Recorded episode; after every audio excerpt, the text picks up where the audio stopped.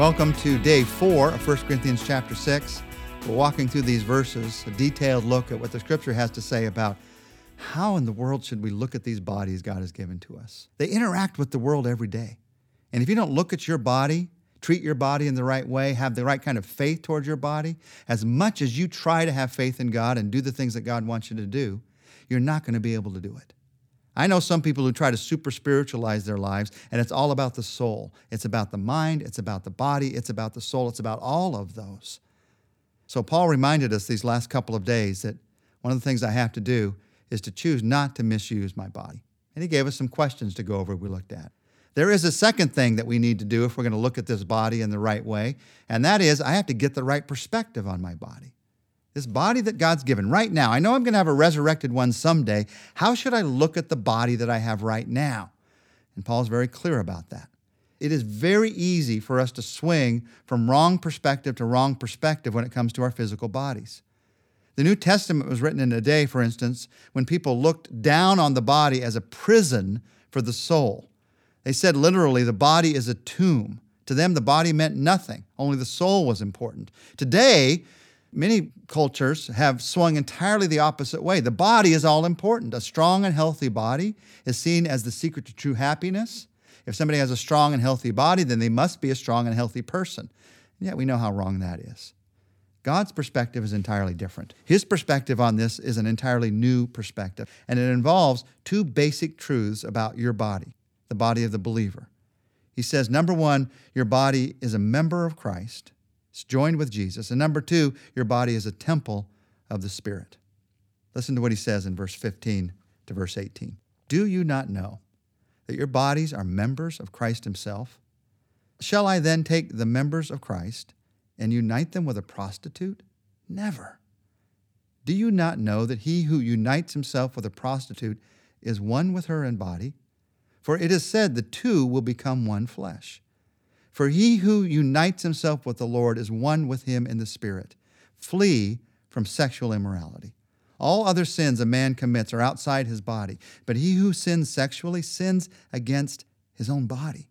Now, in these verses, verses 15 to 18, Paul does not pull any punches. He says the way to see your body is as joined to Christ. Because we are now in Jesus Christ, we are joined with him together. So just like your hands and toes and fingers and arms are members of your physical body. All of us are believers, are members of the body of Christ. You are joined together with Christ. And because of that, Paul talks to these Corinthians who are very tempted sexually in their society. And he says, what you're actually doing, if you sin, if you go to a prostitute and you join with that prostitute, it's like you're joining Christ to that prostitute. What a shocking way to look at it. What a true way to look at it. There's a lot of things that are said here. Many people think, well, the only true sexual union is when two people are married to each other and they've committed to each other for life. But Paul says here one visit to a prostitute joins you with that person in a, in a physical and emotional and spiritual way that's deeper than you might imagine. Why does Paul say that? Well, psychologists say the same thing. The truth is, sex creates a permanent bond. And that's why immorality is so hurtful. That's why sexual immorality tears people's lives up. For a moment of pleasure or a moment upon moment upon moment, they're tearing their soul apart. Because when we permanent bond, we leave a permanent wound. It's, it's like supergluing two pieces of paper together. When you try to tear them apart, you might get somewhat successful, but it's going to be a mess. There's going to be consequences. And the same is true of us. Now, if you've sinned sexually, God is a forgiving God. And God is a restoring and healing God. If I sin emotionally, He can heal me. If I sin relationally, He can heal me. If I sin physically, He can heal me.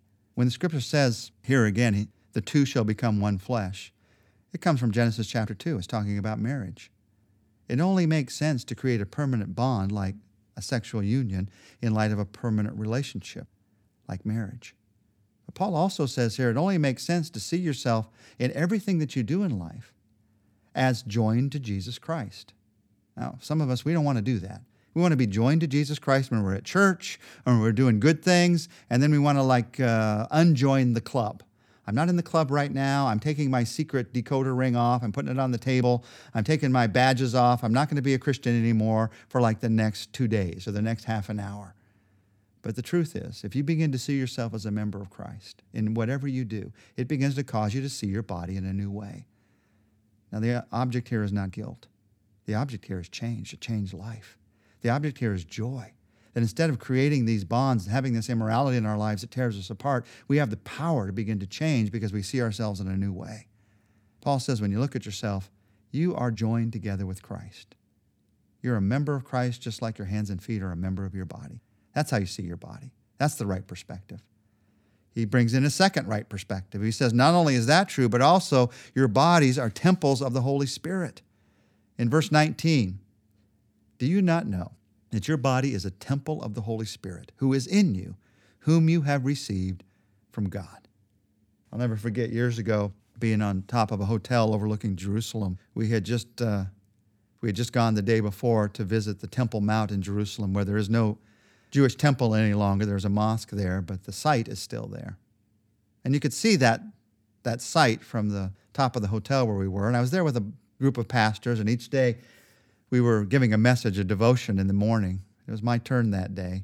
And I couldn't help but point to that Temple Mount and remind myself and every one of us that was there the temple is not there, pointing to that mound of dirt. The temple's here, pointing to our hearts, our own lives. You're a temple of God's Spirit. Your body is not a mere biological machine, it is a temple of God's Spirit. God's presence lives in your life. When you really get a hold of that, it revolutionizes everything. If you only get a hold of that on the factual basis, it makes you feel guilty about everything because you begin to feel like, well, I don't want God seeing me doing that. I don't want to take God into that. But when you really get a hold of what that means, you realize there is no place you can go, there's no place you can be that God's presence is not with you to strengthen you. And there's nothing that you can do that causes His presence to no longer be with you. The temple of God used to be in Jerusalem. It was a glorious structure. It was made of fine stone and wood and gold. But God decided to move into a more glorious residence. You, your life, your heart.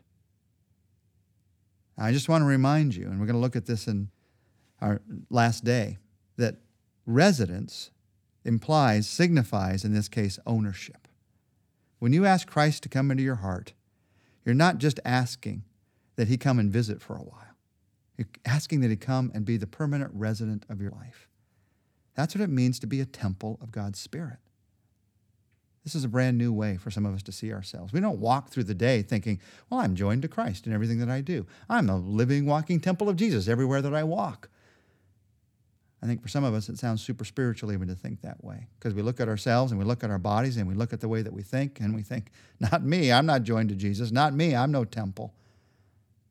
But God is saying, because of what God's Spirit has done in your life, there is some new creation that has happened. And even though you're caught up in this old world, even though you may be caught up right now in old ways of thinking, change can happen. Change can happen because of what God's done through His Spirit. And tomorrow we're going to focus together on how that change happens in our daily lives. Let's end this day by praying together. Lord Jesus, help me to see myself for who I really am as a follower of Christ. I'm joined together with you. I'm a temple of your Spirit.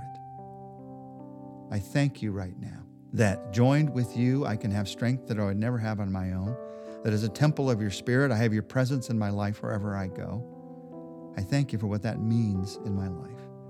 But Lord, I have to admit I don't understand all that it means. I want to understand it more.